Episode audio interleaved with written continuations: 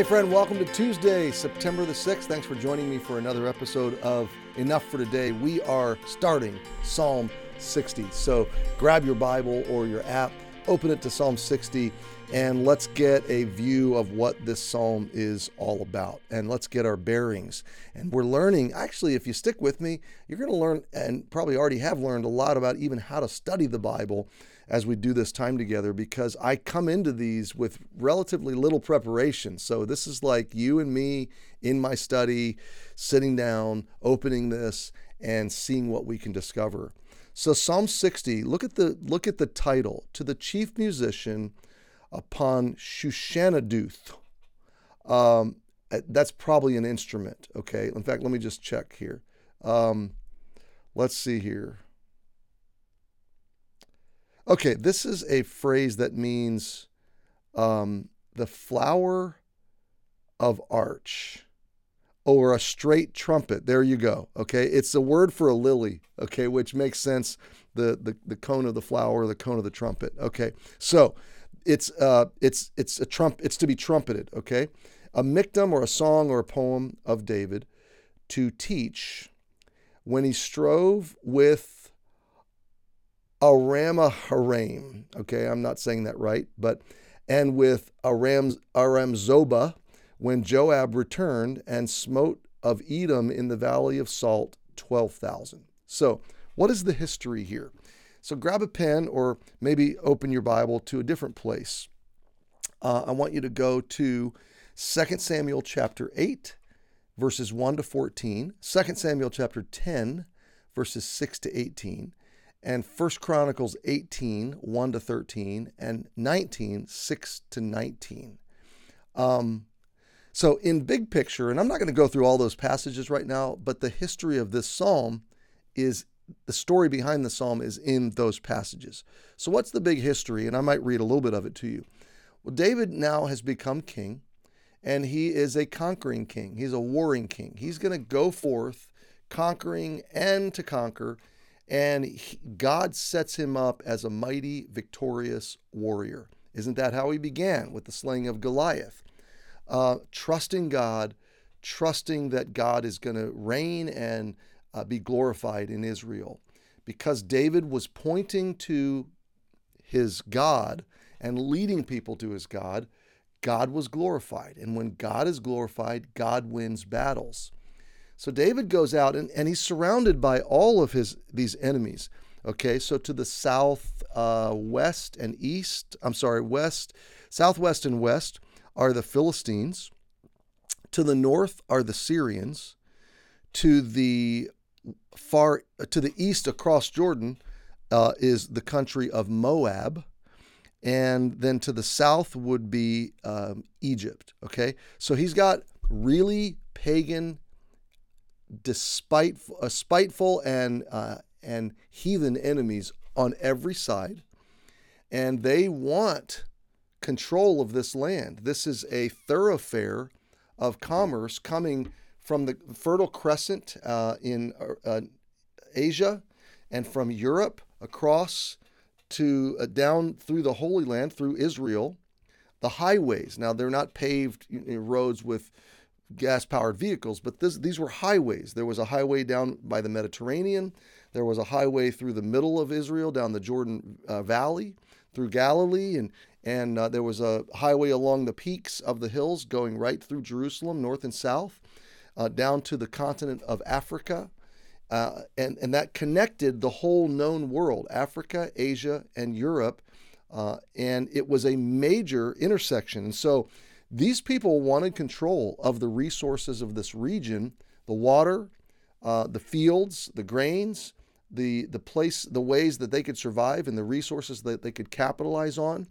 And they wanted to control the commerce coming through the region. Okay, so it's a very strategic location and lots of fighting for this land. God put his people there, God put his name there, and God's going to be glorified in this place and he's going to spread his name throughout the whole earth from this strategic location. Isn't just that alone is amazing to think about how God planted his name, his presence, his people, his supernatural works right in the middle of the whole world, okay? So that everybody could have access to this knowledge and to this reality and could know him. Well, David begins to win victories and battles, and it uh, 2 Samuel 8, verse 13. Well, I'm going to go back here. It says in verse 6, um, and the Lord preserved David whithersoever he went. And David took shields of gold, and, and it continues the story. At verse 13, it says, And David got him a name when he returned from smiting the Syrians in the valley of Salt, being 18,000 men. So David has victory over, um, over the Philistines, he has victory over the Syrians, he has victory over the Moabites and the Ammonites, which were to the to the east of the nation of Israel, both those Moab and Ammon. Um, so he he really puts quickly puts down his enemies and his men that serve with him. Um, there's one portion of this that that looked it was a nail biting experience, but God delivered them. So out of this victory, out of this triumph, flowed this psalm. And David wrote this psalm. He says to teach. He wants God's name to be glorified and lifted up. He wants God to receive the credit. He wants everybody to know, future generations, it wasn't David that did these things, it was God that did these things because David was honoring God. Okay. So, one of the big lessons before us, before we even read the psalm, is that honoring God, giving God glory in your life, is what brings about the greatest victories in your life. Okay. Not getting your agenda, not uh, looking out for yourself, but whatever you do, doing it to God's glory, which that means, by the way, to do everything to the glory of God means you're going to have to make some critical choices between the easy path and the hard path, because often it's the hard path that brings greater glory to God. And so it's the faith path. It's the I'm willing to lay down, I'm willing to take the risk, I'm willing to uh, make myself vulnerable in human terms, in human circumstances, for God to receive the glory, and I'm willing to trust God to give me the victory that He wants to bring. Huge, huge life lesson. Okay. Um, so let's read it. Let's read the psalm, and then I'll let you go today. All right. Psalm 60, verse 1. O God, Thou hast cast us off. Thou hast scattered us. Thou hast been dis- uh, thou hast been dispersed. Oh, turn thyself again. Like I said, there was a part of the battle where they weren't so sure how it was going to turn out. Thou hast made the earth to tremble, thou hast broken it. Heal the breaches thereof, for it shaketh. Thou hast showed thy people hard things. Thou hast made us to drink the wine of astonishment.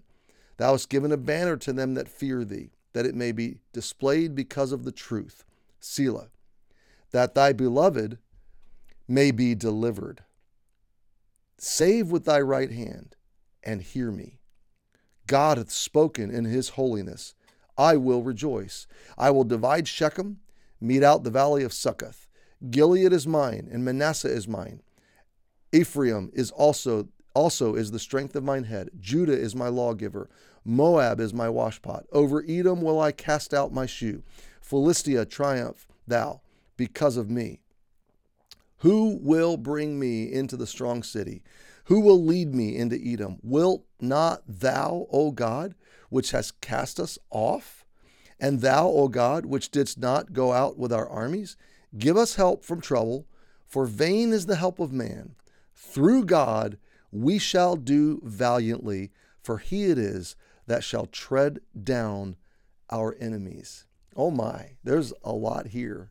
And I love reading it and then just letting it linger. Just let it reside in your mind and heart. Um, there's this psalm raises a lot of questions, but establishes a lot of promise and a lot of hope and a lot of wonderful reality. So that is our Tuesday, Psalm 60. We'll pick it up here, uh, working through beginning in verse 1, starting tomorrow. Thanks for joining me. Have a great Tuesday. We'll see you tomorrow.